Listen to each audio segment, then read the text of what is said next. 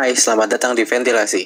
Mari kita rehat sejenak dari hiruk pikuk dunia, bercerita, bercanda, serta berbagi pengalaman dari berbagai peristiwa. Bersama Badit, Dan gue dia. Bias. Sekarang kita ada di episode pertama podcast Ventilasi. Ya, betul banget. Pastinya bakal Iya. seru, pastinya bakal ngigigit, sih lah ngigigit. Ya, mengasihkan. Oke, yes, dalam episode kali kali pertama ya perdana ini ya, kita udah kedatangan seorang tamu yang luar biasa pastinya kan. Ya, pastinya luar biasa. Luar Banyak biasa. prestasinya. banyak Hmm. prestasinya. Kita udah kedatangan seorang penulis. Langsung aja kali ya. Kita perkenalkan bintang tamu kita. Selamat malam, Oka. Halo, hai. Apa kabar? Baik, alhamdulillah. Sehat selalu ya. Sebelum kita ngobrol nih, Yas, kita bagusnya itu sebenarnya ngasih tahu dulu siapa sih sosok sosok Oka ini kan? Iya. Kalau Oke. perlu kita harus tanya dulu deh nama lengkapnya. Panjang sekali nama lengkapnya. Dit. Boleh dijelasin nggak, Oka? Nama lengkapnya siapa sih? Katanya panjang soalnya, penasaran jadi. Ya ampun. Ini sebenarnya gak banyak-banyak amat sih. Nama gue Nurinda Saloka Trisna Ningrum. Hmm? Panggilnya Oka. Oka aja. Nurinda Soloka Trisnaningrum. Lulusan Universitas Indonesia. Waduh, ya kan? Iya, betul. Dan seorang penulis.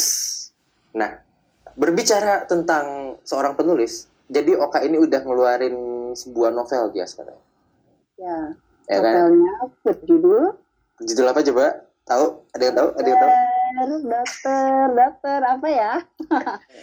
Dokter Brian dan lagu Namilek ya. Kalau misalkan dari judulnya sih itu dalam banget kayaknya ini isinya nih ya. Iya. Boleh diceritain nggak itu tentang novelnya ini kak? Ya, em, sebenarnya ini novel apa? Novel misteri. Dan per- eh, ini novel pertama gue. alhamdulillah. Wow. Congratulations by the way.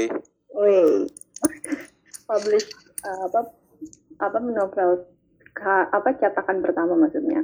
Sebenarnya gue udah bikin yang lain sih, cuma kayak belum berhasil dan baru banget berhasil tahun lalu pas Mhm. lagi pandemi dan kayak gue berhasil apa publish buku yang gue suka itu kayak gue seneng banget.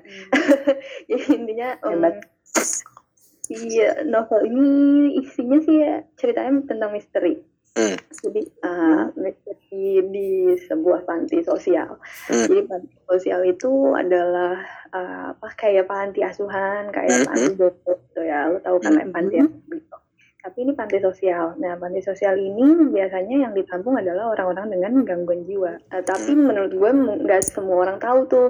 Hmm. Nah, Ya. dan, dan memang isu-isu yang kayak gini yang uh, apa namanya gue juga bawa. Jadi novel misteri gue ini ada hubungannya dengan uh, psikologis, uh, dengan apa namanya dengan penyakit mental. Nah itu juga sebenarnya tujuan gue memang untuk awareness tentang uh, mental illness dan sekarang mental health juga buat orang yang sehat gitu. Lebih tapi ada horornya apa misteri Iya. tapi horor gitu?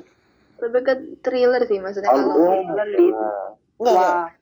Pertanyaan sekarang ini kalau udah ngomongin thriller udah udah agak sedikit eh, pelik ya dalam artian thriller itu gak gampang loh buat diciptain ya kan? Iya. Maksudnya itu butuh sense dari seorang penulis buat menggambarkan itu secara tulisan dan itu gak gampang. Nah, ketika nulis Dr. Braille dan Laguna Miliknya ini, ada nggak sih kendala-kendala buat menggambarin visualisasi thriller itu ke dalam sebuah novel? Ya lumayan karena gather moodnya agak susah sih. Iya, Mencekam ya jadinya jatuhnya. Karena kan Tapi secara nggak langsung harus bisa menggambarin kondisi di situ dengan sebuah tulisan gitu kan. Iya betul banget. Gitu, Jadi gitu, gitu. ketika lagi nulis itu kayak gue benar-benar harus ngebayangin ngebayangin dulu gue ada di sana gitu dan itu karena lumayan menyeramkan Hmm. ya dan dan nggak dan nggak nggak bisa langsung jadi gitu maksudnya gue bikin novel walaupun walaupun nggak terlalu tebel apa gimana Hmm. itu lo sehari jadi gitu ngetiknya tuh Iya, iya, iya. Coba. Nah, kenapa yang diambil temanya panti sosial nih? Maksudnya kehidupan di dalam panti sosial. Ini apakah base dari pengalaman pribadi atau gimana nih? Iya. Iya, eh, sebenarnya gue juga kan gue juga di kuliah gue eh, kunjungan ke sana kan, kunjungan ke panti segala macam. Oh. Dan hidup bersama mereka dalam sebulan penuh dan gue Oh. merasa merasakan betapa luar biasanya gitu Eh, apa namanya betapa mereka membutuhkan eh, apa demandnya tuh lumayan tinggi dan mereka sebenarnya butuh perhatian yang lebih juga dan itu emang eh, kondisinya memang seperti itu gitu. Nggak ada orang lain yang bisa nolong mereka gitu selain yang bisa gitu. Betul. dan mereka sendiri pun nggak bisa nolong diri mereka sendiri gitu. Iya. Gitu ya dan karena pengalaman itu dan karena emang gue suka psikologis juga gue juga suka psikiatri jadi kayak gue apa seneng seneng apa bukan seneng ya maksudnya pengen mengeksplor kehidupan eh, apa yang sudah gue temui gitu. Jadi gue pengen ngas- ngasih ngasih ini nih ngasih pengalaman gue nih tapi dengan cara dengan caranya ya gue bikin novel gitu. Jadi ada ceritanya ada ada alurnya ada plot ada plotnya ada tokohnya gitu. Tapi di sini gue pengen berbagi pengalaman aja gitu. Ada loh orang-orang yang struggle ada loh orang-orang yang ya apa susah banget gitu buat eh, buat hidup normal lagi susah gitu. Jadi gue sebenarnya itu dari pengalaman pribadi sih gitu. Jadi kayak eh, gue pertama pengen ngangkat awareness ter- terhadap hal itu. Mhm. kalau sekarang mental health mungkin udah lumayan ya. Hmm. tapi mental illness mungkin em, orang-orang nggak terlalu nggak terlalu apa ya nggak terlalu dalam juga karena emang susah sih ilmunya. Dan ada tempat yang sebenarnya bisa menaungi mereka gitu. Dan sebenarnya ya tempat tersebut eh, harusnya kita jaga bareng-bareng gitu nanti Betul, betul. itu kan mirip mirip mirip kayak panti asuhan gitu. Ya gitu. Orang tua kan kalau ini panti uh, sosial ya itu untuk orang-orang dengan gangguan jiwa seperti itu jadi gue pengen meningkatkan awareness itu juga sih lebih ke sana juga itu cukup sebenarnya Jadi kalau misalkan ka- kata orang tuh kalau misalkan hidup itu kayak drama banget atau hidup itu sinetron banget. Nah ini kehidupan pribadi yang emang dijadikan sebuah kisah dalam novel kan dan ini hal yang menarik gitu kan. Iya. ya gue juga pengen uh, itu aja sih maksudnya mungkin uh, buat orang-orang apa ya kayak orang-orang yang ada gangguan itu mungkin agak dikucilkan dijauhin Hmm. gitu Iya. mungkin ya itu masih ada lah di masyarakat yang kayak gitu masuk Masih banyak sih. Nah mungkin dengan dengan adanya novel ini bisa menggambarkan juga bahwa kondisi panti sosial ini kondisi mental orang-orang mentalnya seperti ini dan nggak sepatutnya kita mengucilkan mereka ya. Iya Terus? jadi kayak menurut gue sih em, dari dari teman-teman gue yang baca juga dengan dengan dengan terpapar sama eh, apa pengalaman yang lo dapet dari eh, novel gue ini lo jadi lebih memahami kondisi eh, kondisi orang-orang di sana dan juga eh, apa namanya mengetahui gitu kalau kalau ternyata lo- semua orang tuh punya kecenderungan ke- punya- bukan kecenderungan kemungkinan.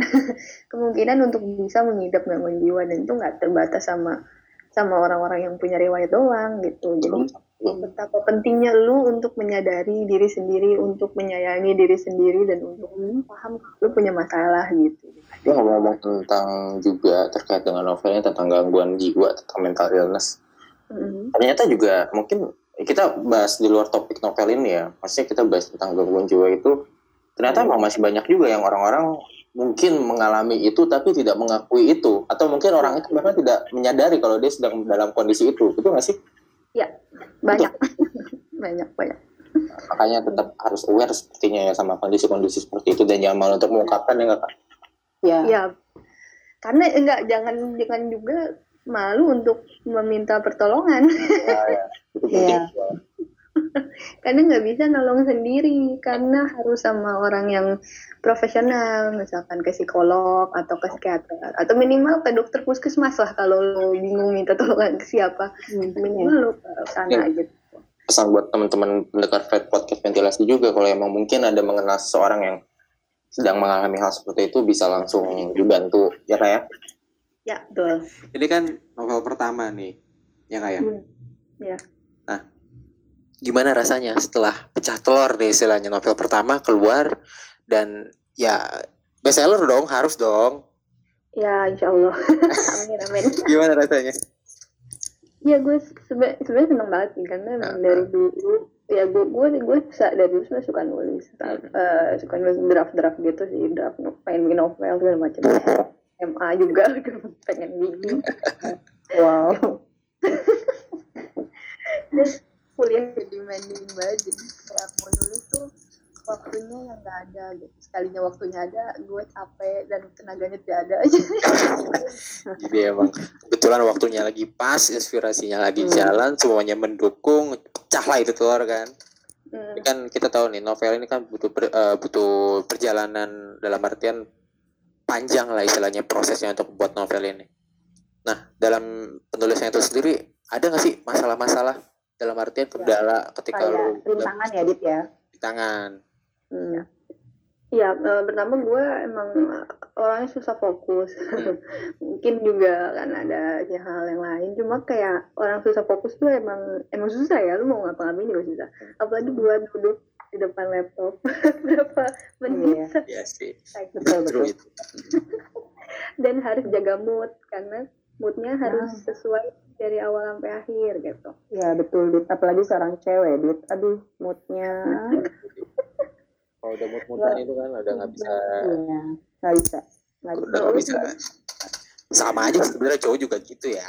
Oh cowok juga gitu. cowok juga gitu ini kan hal yang tidak kalian tahu kan para wanita kan, ya Ya, kan? ya, ya. ini gue mewakili para lelaki aja Eh, mohon maaf nih, yang curhat kok jadi Bapak Adit ya. di bawah suasana emang kita ini kan Oke, lanjut lanjut.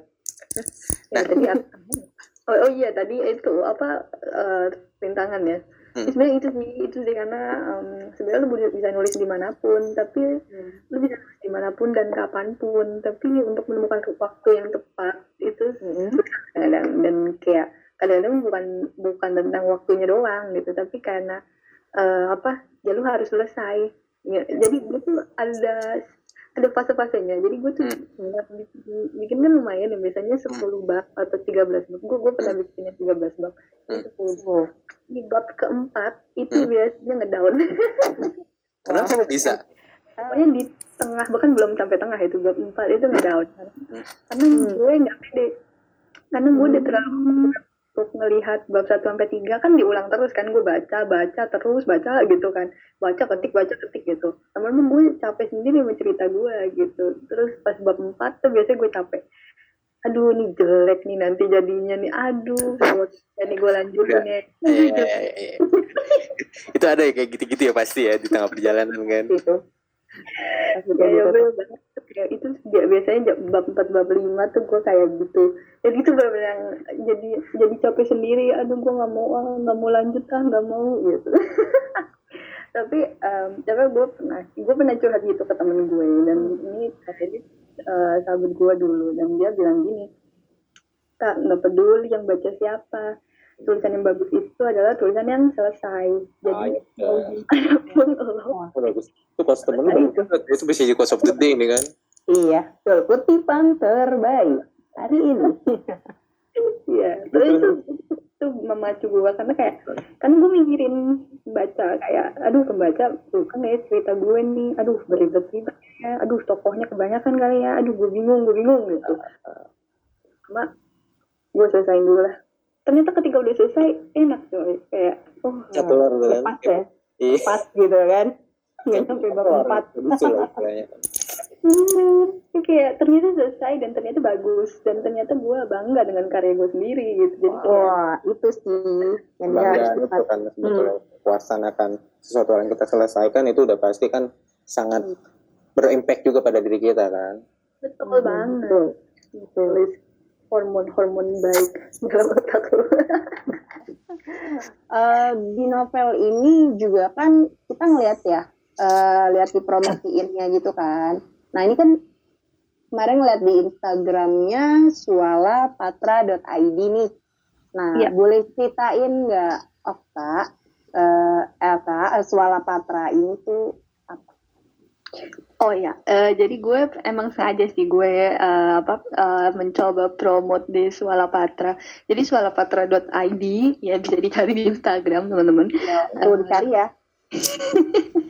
Ya, itu em, kayak eh, apa namanya apa namanya akun souvenir gitu dah yang, yang dan teman gue dan sahabat gue Eca dan Oh. kayak kita eh, memang itu akun souvenir sebenarnya kita Hmm. mau bergerak di bidang tersebut dan pengen jual sekarang sih masih masih ke arah tote bag dan eh, pouch Hmm. dan yang kain-kain gitu sih sebenarnya Masih yang ringan lah ya. ya.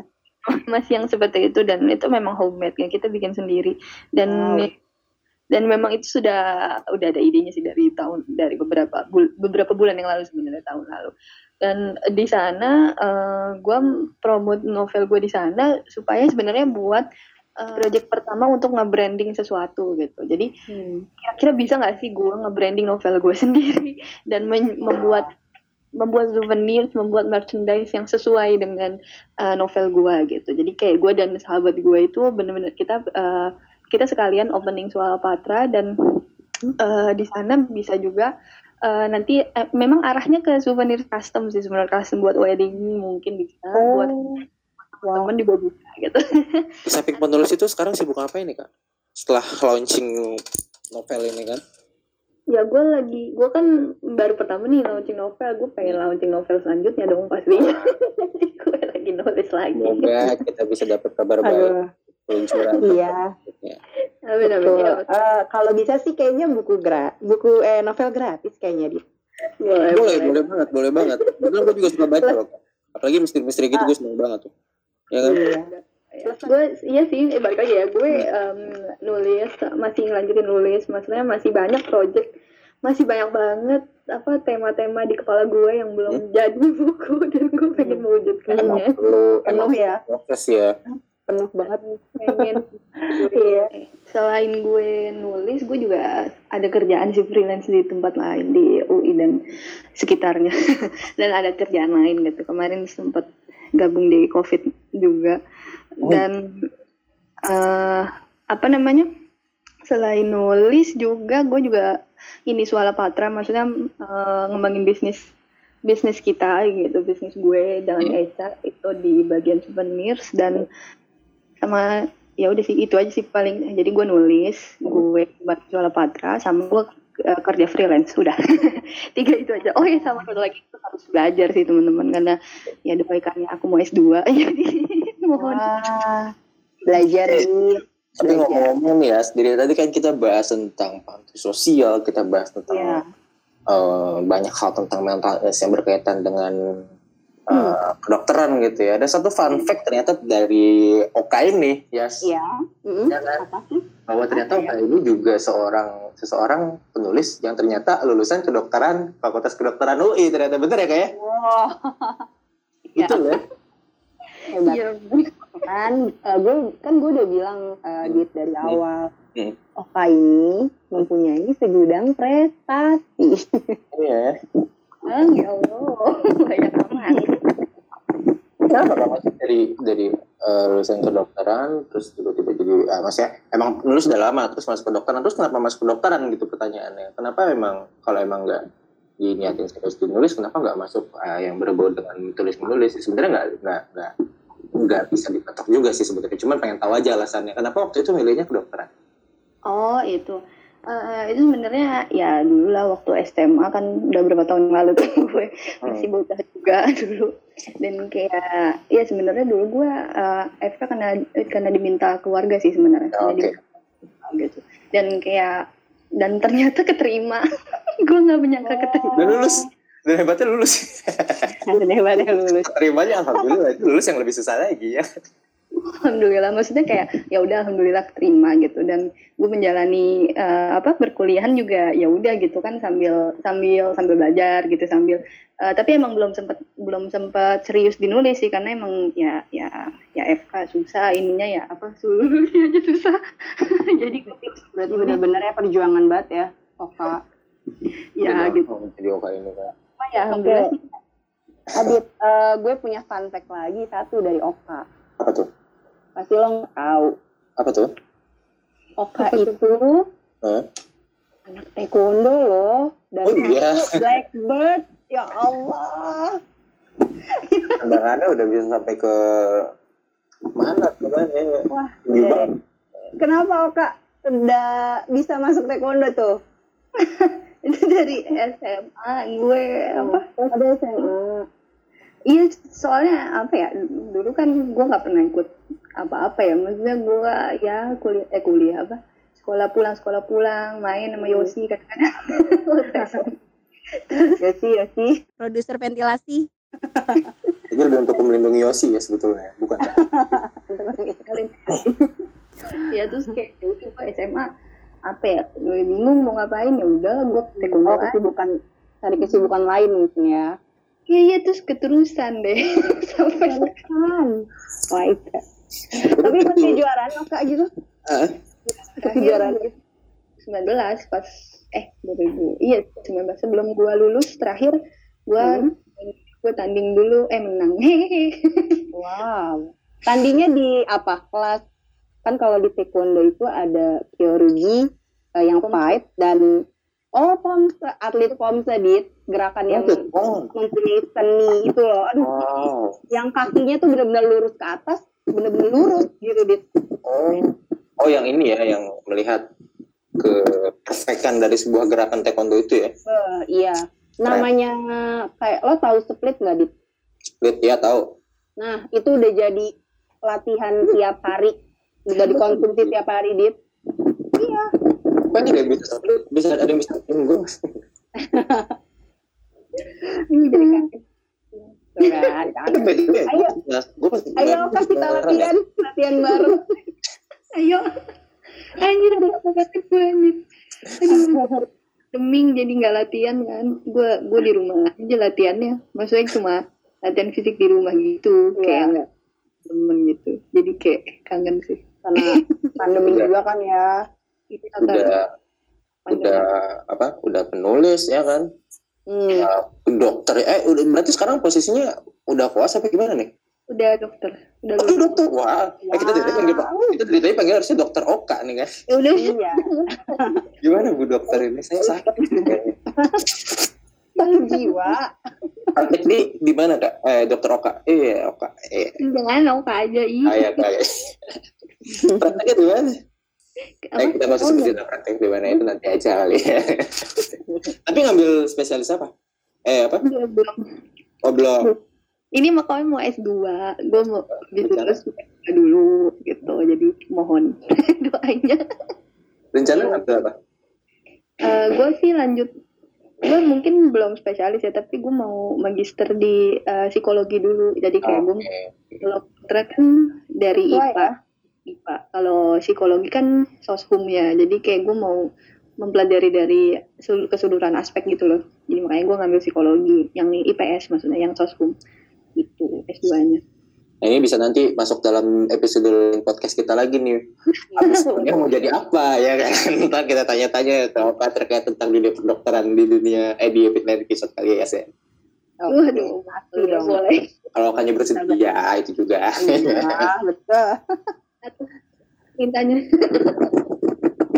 Berarti Kak ini udah seorang penulis, dokter pula, atlet taekwondo pula. Pokoknya banyak hal yang emang bisa. Teman-teman podcast ventilasi yang mungkin juga melihat Oka adalah sosok yang wow gitu kan nggak semua orang bisa seperti Oka. Iya menjalaninya juga penuh tantangan rintangan ini kan pasti ada ada pasti udah banyak lah yang baca tentang si novel Dokter Briar dan Laguna miliknya ini. Ada pesan nggak buat para pembaca-pembaca Oka nih dari penulisnya langsung? Oh, pembaca eh, apa buat membaca novel gua eh, yang sudah menghubungi gua dan yang belum. Biasanya udah menghubungi gue? Hah? tentang menjerit-jerit. Jadi- oh, kan kenapa? Kenapa seperti itu gitu. karena, karena kesel dengan apa yang ada di situ ya, karena Iya, udah terbawa suasana. Terus itu dan, kayak mereka sangat eh, apa? eh jelasin gini, jelasin itu gitu. Tapi Hmm. menurut gua kalau gue yang jelasin jadinya beda dong. Mendingan dong, ya kan. Ini tuh dong. sebuah seni Iya, itu kan. Jadi bagaimana persepsi yang pembaca jangan ditanyakan kepada Iya. penulisnya. Itu mestinya di situ juga mungkin bisa dibilang ya. Iya, jadi kayak mungkin buat membaca gue, eh, gue mau suka misteri teman-teman. Jadi Hmm. coba dibaca lagi kalau memang Hmm. belum ketemu karena Hmm. ada banyak banyak hal tersembunyi di situ. Dan itu bakal Wow. jadi kisi-kisi buat the next stories dan yang akan gue planning buat bikin dengan jauh lebih baik lagi. Jadi buat next eh, seriesnya udah ada udah ada benang merahnya tapi memang belum gue belum bisa bocorin karena gue belum nulis karena masih di kepala gue. Iya. Ya, mau dibocorin gimana gitu kan kamu tulis. gitu jadi kayak jadi kalau apa buat yang udah baca kalau lo masih kepo masih penasaran lo bisa baca berulang kali. Kan bukunya tipis kan maksudnya nggak terlalu tebel buat Hmm. buat buku-buku cinema ini nggak tebel. Jadi menurut gue lo coba aja cari baca lagi lo cari lagi kira-kira gimana. Dan kalau memang belum ketemu tunggu di buku selanjutnya. Kalau ada yang masih pengen banget untuk baca dan memang penasaran banget bisa langsung aja cek di kita gak ya nggak sih Yas Iya. karena bakal Hmm, ada betul. kejutan menarik Bakal dari- ada iya, ya, kejutan menarik dari kita Mm. dan eh, stop terus Instagram kita. Nantikan. at pentalesi.pod jangan lupa comment like and subscribe Iya, nggak gitu ya Itu, itu bisa. Ya. Nggak bisa di subscribe. Oke oke, terima kasih udah ngeluangin waktunya buat ngob- ngobrol-ngobrol bareng kita dan udah Hmm. bisa gabung di, bersama di podcast ventilasi. Iya. Terus terus kita tunggu karya-karya berikutnya siap Ya. dan sehat-sehat terus kak. ya Gak kerasa perbincangan kita di podcast ventilasi udah cukup Udah. lama dan kayaknya kurang kurang kurang sih Kurang waktunya. deh, kurang lama deh. Betul ya nggak ya? Kayaknya Ya. ditambah-tambah waktu berikutnya mungkin lain kali kita bisa ngobrol lagi bareng kakak. Siap, betul Adit. Sekian dari kita. Hmm? Sampai bertemu di Eh. episode episode Ya, lainnya. oke. See you next time. see you guys Peace out.